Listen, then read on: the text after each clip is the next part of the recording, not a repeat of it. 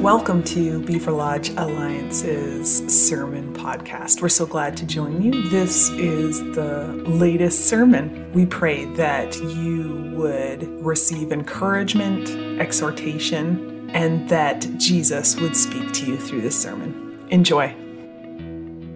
I was talking to, to Pastor Nate this week, and I thought, you know, they may, they may revolt, but I was thinking all the teenagers should have come up on the steps here and we could have prayed for them, and that would have been pretty fun. But I don't think any of them would have come up here, so that's, there we go. Well, I'm Greg Clark. I'm the, the lead pastor, and I'm excited to see you here today. So, welcome if you're here uh, in the building with us. For those of you that are watching at home or uh, listening to this later in this week, welcome uh, to you as well. Today is a good day. You likely know this also, but today is also the anniversary of uh, the terrorist attacks in, at, on 9 11. Uh, so it was 21 years ago that that happened. That seems like a long time ago. It feels like it was just yesterday. I remember where I was on September 11th, 2001. I was in um, my little, we, we lived in a small little apartment, just Farrell and I and uh, we, I was going, getting ready to go to work, and I had it up on, I had the TV on, and it looked like I was watching a movie when I saw one of the planes crash into one of the twin towers.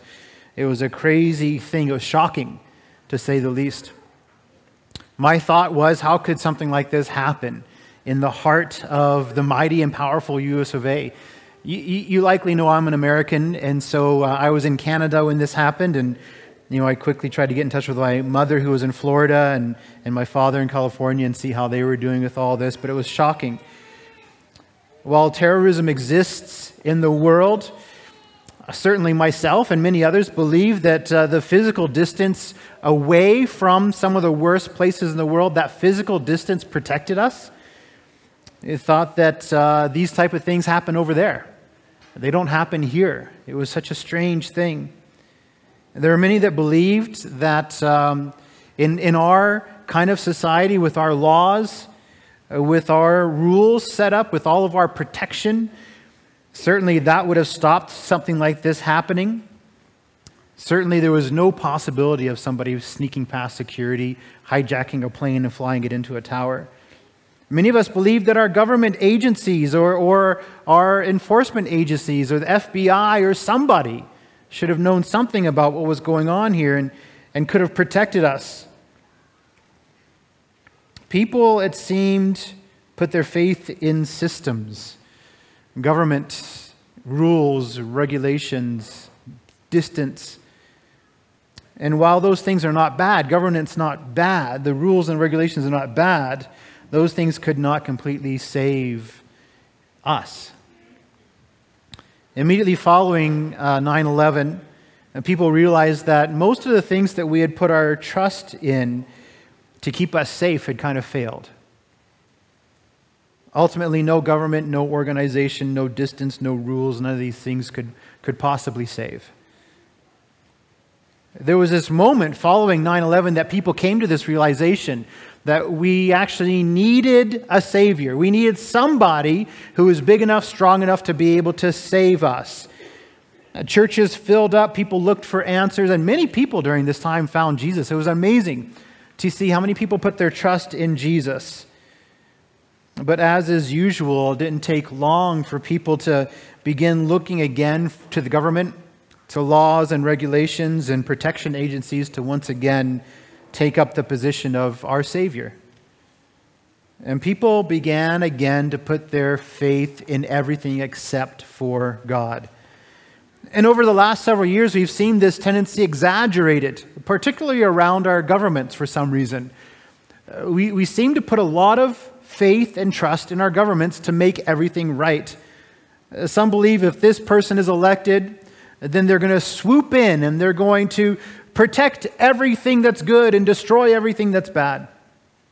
And, and the story is, is not just a, a left con- story or a right story, it's, it's people from all different parties.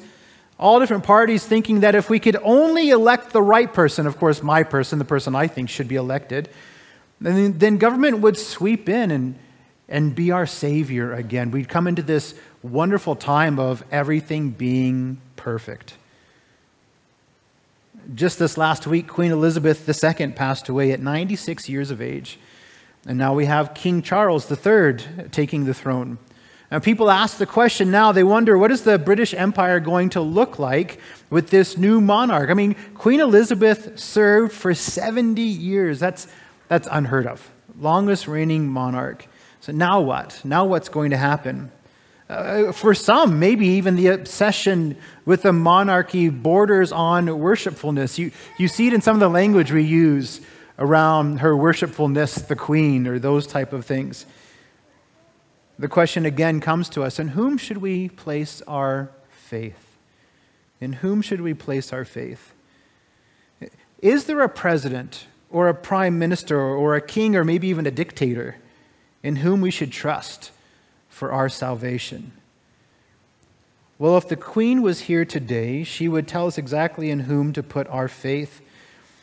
Many times she spoke about Jesus. In particular, there was one time when she gave her Christmas address in 2014. Here's what she said She said, For me, the life of Jesus Christ, the Prince of Peace, whose birth we celebrate today, is an inspiration and an anchor in my life, a role model of reconciliation and forgiveness. He stretched out his hands in love, acceptance, and healing. And she said many more things about Jesus. She seemed uh, to speak about Jesus often. It was very exciting to listen to her Christmas messages and see the focus she had on Jesus the Christ.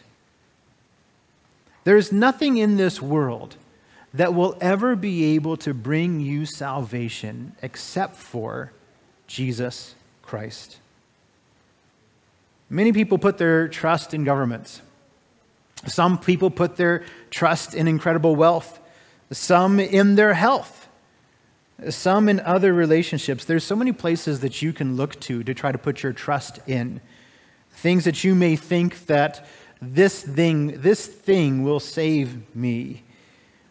And while many of these things that we put our trust in are, are good, our government is, is good, our, our, our, our, the, the money that, that we've been able to earn, it's, it's good. These things are not necessarily evil.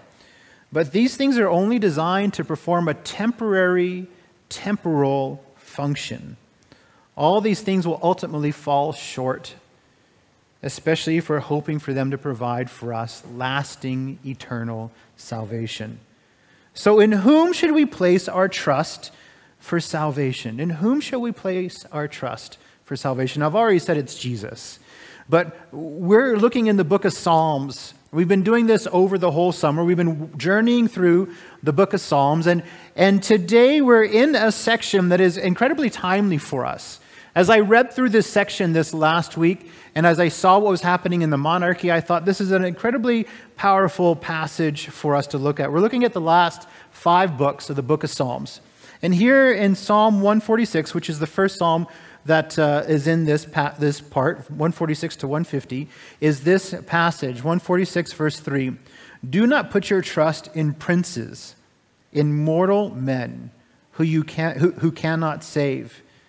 It goes on to speak about these, these mortal men and women uh, are, live for only a short little while, and they'll pass away. And then what? So, in whom should we trust?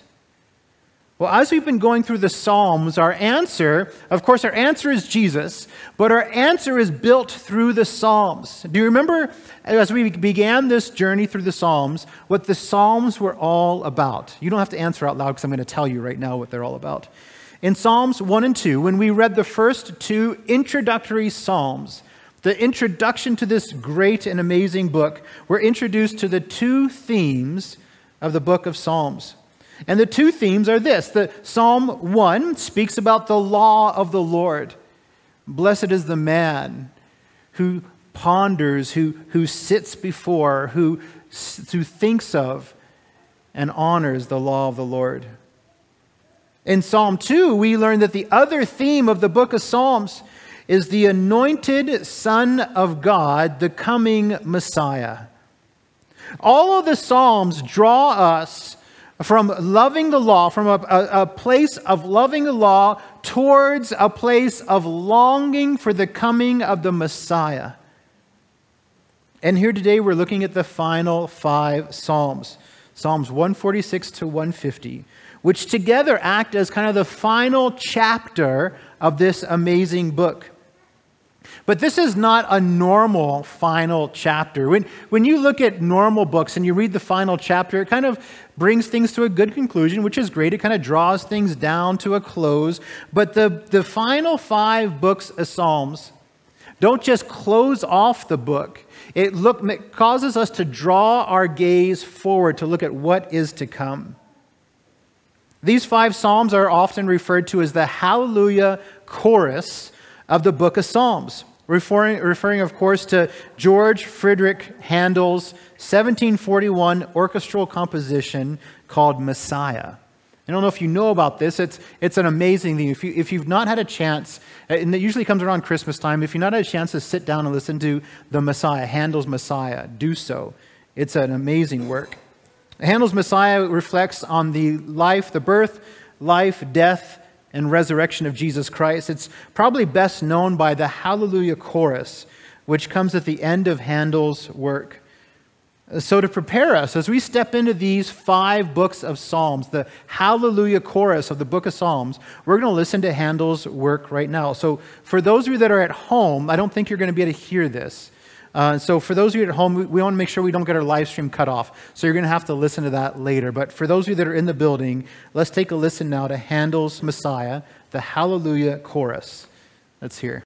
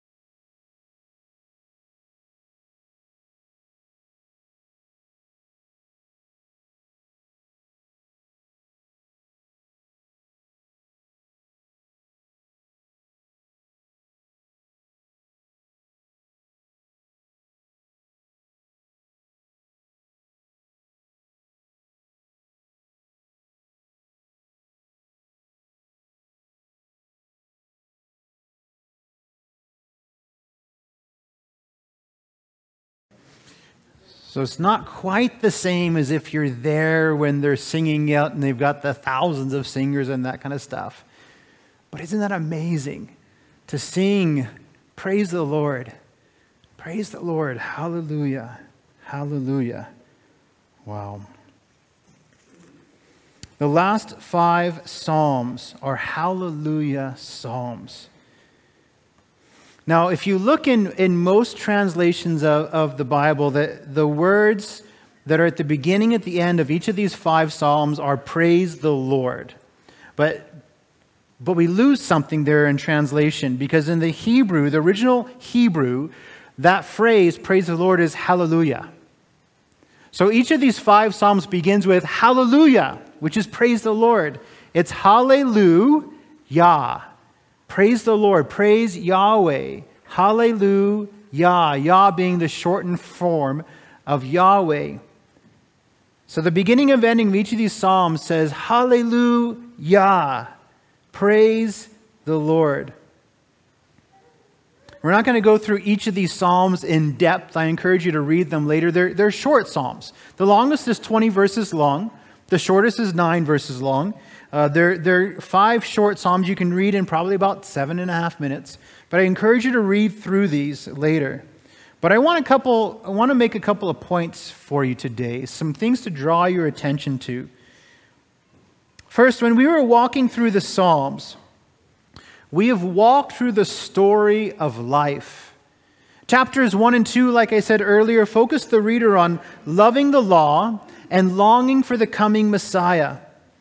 The whole middle section of Psalms, from chapter 3 to chapter 145, represent the ups and downs of life praise and lament, breakthrough and hardship, joy and sorrow. No matter what you're going through, you can find the emotional representation of your journey in the book of Psalms. And while you're doing this, while you're finding the emotional representation of your journey, which you'll also find side by side, intermixed with all of that, is the story of God's faithfulness, His provision, His worshipfulness, His grace, and His mercy. Mankind's life journey of ups and downs is met by God's faithfulness and provision. The body of Psalms draws the reader, like I said earlier, towards longing for the coming of the Messiah, the anointed Son of God that we read about in Psalm 2. The Messiah is highlighted throughout the Psalms, leading to these final five Psalms which erupt in praise. You can almost feel, feel like a train ride. As you're getting closer to your destination, the train begins to, to push even harder. Here in Psalms, the train's not slowing down, it's beginning to chug even harder. And we hit Psalm 146, and it's like the wheels are just going as hard as they can against the track because they want to erupt in this praise to the Messiah. God and his Messiah are worthy to be praised. And it feels like all of Psalms has been longing for this moment in these last five Psalms. Hallelujah! Hallelujah! And in these last five Psalms, there's a progression.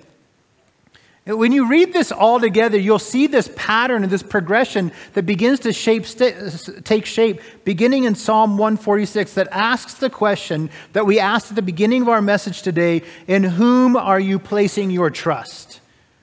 In whom are you placing your trust? And it, and it, commends us, Psalm 146 commends us don't place your trust in princes or in other mortal men whose time is short. Don't place your trust in anything inferior whose time will end. Goodness, 96 years was a long run. 70 years reigning as the queen was a long run, but that time has ended. That time ends. The time of mankind ends. Don't place your trust in temporal things. Place your trust in the maker of heaven and earth. And as that first psalm asks us that question, in whom are you placing your trust? The next psalm, Psalm 147, begins to answer that question. It says that we, we are to put our trust in God, the one in whom we are to place our trust. In the Lord who heals the brokenhearted and binds up their wounds It's amazing when we get to Psalm 147, we begin to read this beautiful picture of who God is, what He has done, His magnificence and His glory. But I love that little piece. Psalm 147 says, It's the Lord who heals the brokenhearted and binds up their wounds. When you see that, does that all of, all of a sudden uh, blow your mind? You should start to think, I've seen that somewhere before. I've heard about somebody or someone who heals, who heals the brokenhearted and binds up our wounds. Now you're going to see this phrase over and over again in reference to the Messiah in the Old Testament. Uh, we see this in Isaiah chapter 61. Uh, speaking about the, the, the Messiah that's to come. And of course, Jesus speaks about this same passage in Luke chapter 4. He quotes Isaiah 61 in, in Luke chapter 4. Jesus has come to bind up the brokenhearted. Psalm 147 convinces us that God and his Messiah are worthy of our trust. They alone are the ones in whom we are to place our trust. And then as we move into Psalm 148, again, there's this, this explosion of praise. Praise the Lord! Hallelujah! From the heavens. The psalmist in the first half of, of 148 appeals to the heavens. And he speaks to the angels, the sun and the moon, the stars. Let everything in heaven praise the Lord. Hallelujah. And then he focuses his attention to the earth. Praise the Lord. Hallelujah. From the earth. All you creatures and, and all you created things, mountains, trees, and all the nations, let everything on the earth praise the Lord. Hallelujah. There's this abundant, excited, enthusiastic praise that bursts forth from everything on he- in heaven and on earth in Psalm 148. Then it leads us into Psalm 149 that tells the reader that the praise of God is our weapon. It's our weapon. Now, verse 149 verse 6 is translated differently in different versions. And there is some debate on whether this passage uh, means that. Um, well, I'm going to read this passage to you. Let me read this passage to you. It's Psalm 149, verse 6. And here's the passage in, in the NIV May the praise of God be in their mouths and a double edged sword in their hands. Now, different, like I said, different versions um, translate this a little bit differently. In some version, it, it seems like that the, the psalmist is saying let them have the praise of God in their mouth and a sword in their hands.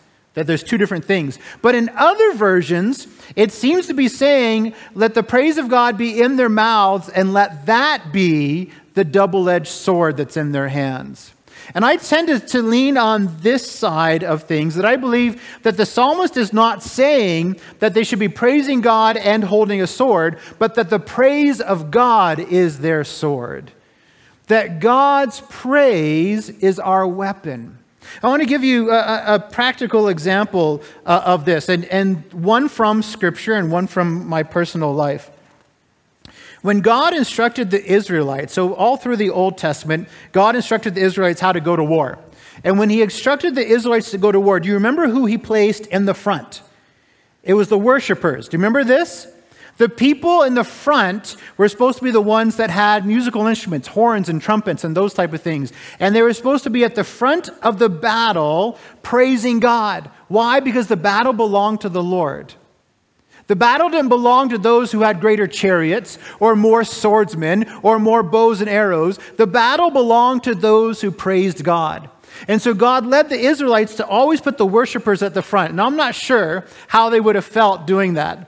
I don't know how, if, if, if you are like, you lined up and you're like, I'm signing up for battle. That's great. That's wonder, wonderful. We're going to go into battle. What, what kind of instrument do you have? What do you mean? I've got a sword. No, no, no. Do you have a horn? Like, do you play the guitar? Like, are you a drummer? Like, what, what kind of instrument do you have? We're going to put you at the front with nothing but a horn because the battle belongs to the Lord. So I tend to believe that in this passage, the psalmist is speaking about the praise of God being our weapon. Uh, the other example I want to give you is from my own personal life. Uh, my daughter, who uh, I'm not going to name which daughter, I've got three daughters, but one of them was having difficulty when she was younger sleeping. She had difficulty going to sleep at night. She was fearful. Um, she would wake up in the middle of the night having night terrors. I don't know if you've ever had a child that's had night terrors. It's terrible. They'll wake up screaming and not awake. You go, if you go talk to them, it's almost like they're walking in their sleep. They're screaming in their sleep. But she had such difficulty, she would finally wake up after she had screamed and she would have difficulty going back to sleep. And we had difficulty getting her to sleep at night because she was so afraid. So my wife, who's brilliant, came up with the idea of playing worship music in her room at night. So all night long, we had a little iPod we plugged in, and she would listen to worship music all night long as she was sleeping. And so that seemed to work. Soon after we began playing the worship songs at night in her room, the night terrors began to go away. And so I asked my daughter one night, I said, well, because she, she seemed to not be as fearful anymore. And so I asked her, you know, is it, are you enjoying having the worship songs playing at night? And she said, yes, Dad. The bad men leave because they don't like Jesus music. Isn't that amazing? It's amazing. Our praise, our praise, our praise of God is our weapon against the enemy. So after Psalm 149 convinces us this, we move into Psalm 150, where we are welcome to step beyond the earth, beyond the heavens, and we are welcomed into God's sanctuary. And the psalmist says, Praise God, hallelujah, in his sanctuary. Isn't that amazing? Praise God in his sanctuary. Can you imagine the scene of what this would have looked like? Now, I don't know if the psalmist was just speaking of something that he was putting our, our minds towards or if he saw a picture of this. But imagine this. We will see this one day.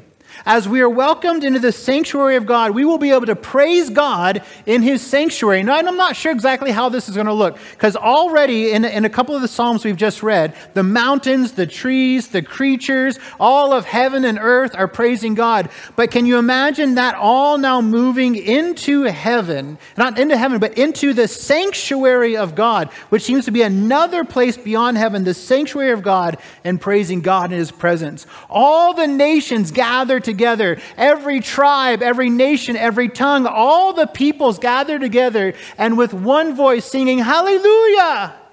Hallelujah! Hallelujah! Praise God! Praise God! Praise God. The psalmist says, Let everything that has breath praise the Lord. Let everything that has breath praise the Lord these Psalms, all of them together, but especially at the end here, don't just close off the book of Psalms, but they, they make us look forward to what is to come. Now, for the Israelites at the time when the Psalms were written, they were looking forward to the coming of the Messiah. He has come. He has come, and his name is Jesus. Now we continue to look forward because the Psalms don't just end with everybody on earth and everybody in heaven praising the Lord, but everyone in the sanctuary of our God praising the Lord. We get to look forward to that. The story of what Revelation speaks about when all the world comes to an end and we come to the, the throne room of our King and we're able to sing hallelujah in his throne room. In his throne room. So I actually want to read through these Psalms. So I've asked a, a bunch of, of our youth and, and teenagers uh, to, to read through these Psalms for us. So we're going to read through Psalms 146 to 150. So some of them have been coming up, I think. Um, I, I'm just looking around, and the teenagers aren't here yet. They're downstairs, but I think they're making their way up. So the kids, kiddos, and teenagers, hopefully when they come in, come sit up in this front row here. They're going to come up and read, uh, read the Psalms for us. As they're preparing to do that, um, we're going to join in with them as they read. So they're going to read these Psalms, and as they finish their Psalm, uh, we're going to say hallelujah, okay? So they're going to read their psalm. It's going to look weird. They're going to step away, and then we're going to say hallelujah. But we don't have to say it all together. Can you imagine the, the scene of heaven as people are in the sanctuary of God yelling out hallelujah? Like it's going to be like, almost sound like chaotic, but it's going to be so beautiful. So when they finish the psalm, just yell out hallelujah. And it doesn't have to be at the same time. Just yell out hallelujah, and then we'll get the next person to read theirs. So I don't see teenagers yet. They're just having too much fun downstairs. Are they coming? Oh, yeah. So they're on their way. So our first one is a teenager, so we're gonna we're gonna wait. I don't know if I need to sing and dance or what I need to do up here to kind of kill off the time, but uh,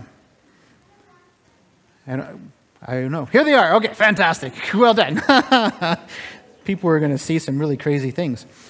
All right, so come on up here, and they'll be trickling in. So Mackenzie's to be the first one to read for us. So we'll make sure that your microphone is up. So don't be afraid of the microphone. Step right up there and read out. So this is Psalm 1. Praise the Lord. Let, let all that I am praise the Lord. I will, I will praise the Lord as long as I live.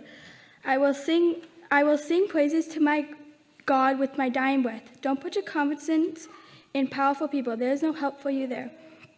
When they breathe their last, they return to the earth, and all the plants die with them. But joyful are those who have the God of Israel as a helper, whose hope is in the Lord their God. He made heaven and earth, the seas and everything in them. In he keeps every promise forever. He gives justice to the oppressed and food to the hungry. The Lord frees the prisoners. The Lord opens the eyes of blind. The Lord lifts up those who are weighed down. The Lord loves the godly. The Lord protects the foreigners among us. He cares for the orphans and widows, but he frustrates the plans of the wicked. The Lord will reign forever. He will be your God, O Jerusalem. Throughout the generations, praise the Lord. All right. So now we've got we've got Amanda and Sky. You guys can come on up here.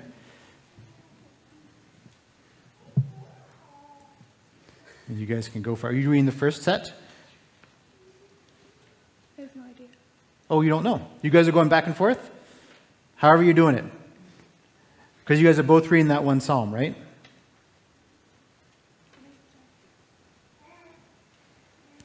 Oh, yeah, I go first. Awesome.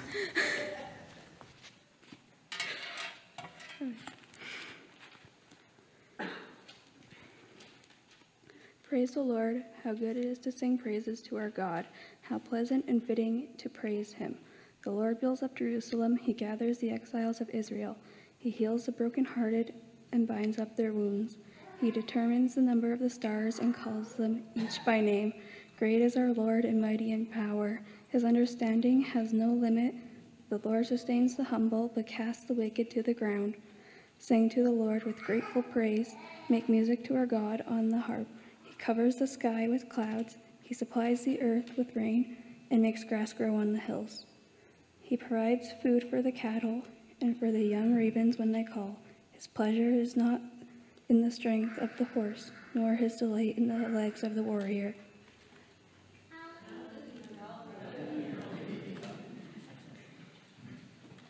The Lord The Lord takes pleasure in those who fear him, in those who hope his in his mercy. Pleasure, praise the Lord, O Jerusalem. Praise your God, O Zion, for for he has strengthened the bars of your gates. He has blessed your children within you. He makes peace in your borders and fills you with the finest wheat. He sends out the command to the earth. His word runs very swiftly. He gives snow like wool. He scatters the frost like ashes. He casts out the hail like morsels. Who can stand before his cold and sends, sends out his word and melts them?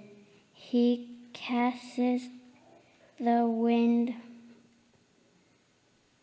to blow and the waters to flow. He declares the world, word to Jacob. He starts and his judgments to Israel. He has not dealt this with any nation, and as for the judgments, they have not known them. Praise the Lord.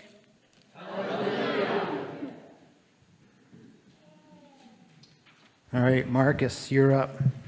How do I? Sorry. Step right up here. Hold on, I'm going to try to see. I do need to get it a little higher.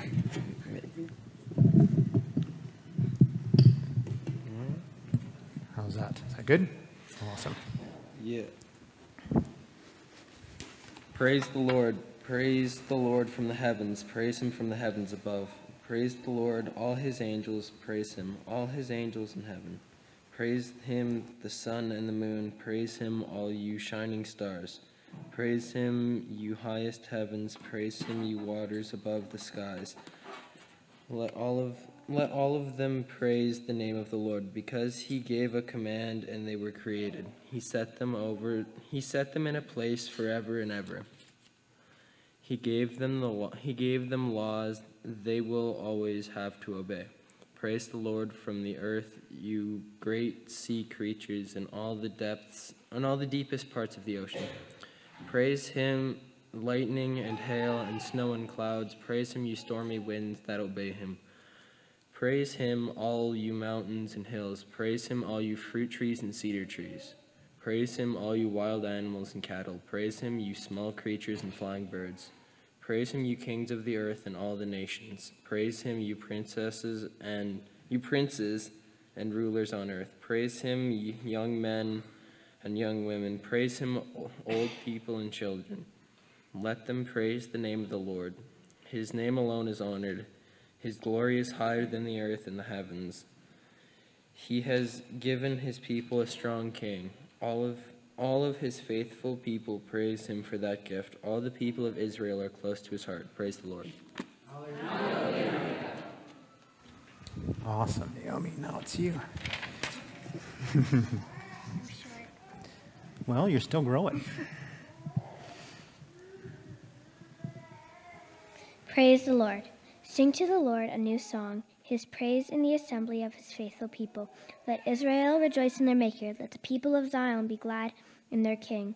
Let them praise his name with dancing and make music to him with timbrel and harp. For the Lord takes delight in his people. He crowns the humble with victory. Let his faithful people rejoice in this honor and sing for joy in their beds. May the praise of God be in their mouths and a double edged sword in their hands, to inflict vengeance on the nations and punishments on the people, and bind their kings with fetters and their nobles with shackles of iron, to carry the sentence written against them.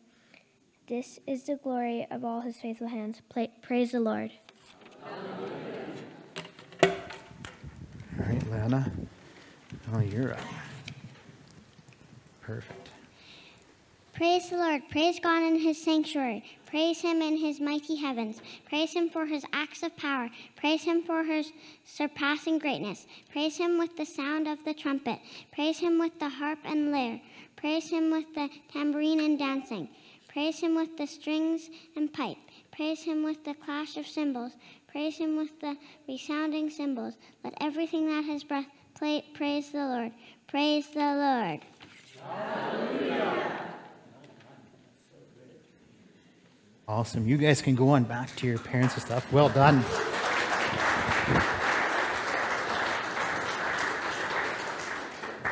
Awesome. Hallelujah. Hey, hallelujah. Praise the Lord. Nate, are you guys still doing your Bible study downstairs? So, teenagers, you guys can go back downstairs again because they want to finish up with you there. Awesome. And we'll finish up with the adults up here. That'll be good. Awesome. Praise the Lord. Praise the Lord. This summer, the, the Psalms have drawn us to hallelujah, to praise the Lord together. And as we close our service, I don't want this moment to just be a Sunday morning, one hour moment. Uh, my prayer for you is that as you go out into your week, you would carry with you the presence of God, that you would hallelujah all week long, recognizing His presence in you, through you, and all around you. Knowing that God and His Messiah, Jesus, are the only ones in whom we can place our trust for salvation. Would you stand with me? We're going to sing this closing song together, and then I'll come back up for the benediction.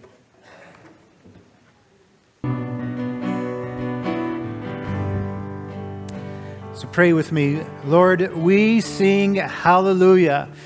Praise the Lord. Hallelujah. Hallelujah. Praise the Lord. We are so grateful, God, for your presence. We are so grateful for what you have done for us. You are worthy to be praised. Father, Son, and Holy Spirit. There is nowhere else that we can go for salvation. There is nowhere else we can go to be saved. And so we place our full trust in you. We trust in you, the one who is worthy to be trusted in, the one who is worthy to be praised. Hallelujah, our God. Hallelujah. Praise the Lord. Now, Lord, as, as we go from here, God, we go in the full knowledge of your salvation. Uh, Lord, I pray now that you would fill everyone here afresh by your Holy Spirit. That as we go out into this week, we would be walking in your presence. And we know, Lord, you've put us onto the battlefield, and your praise is our weapon. So, Lord, would you use us this week? Would you bless your church, Jesus Christ? Bless your church. Fill them afresh. Use them this week. Help us to be reminded to praise the Lord. Help us to be reminded to look to you. So we give you honor and glory and praise, Father, Son, and Holy Spirit. We lift up your name and say, Hallelujah, praise the Lord. In Jesus Christ's name, amen. Amen. Blessings on you, church. You're dismissed.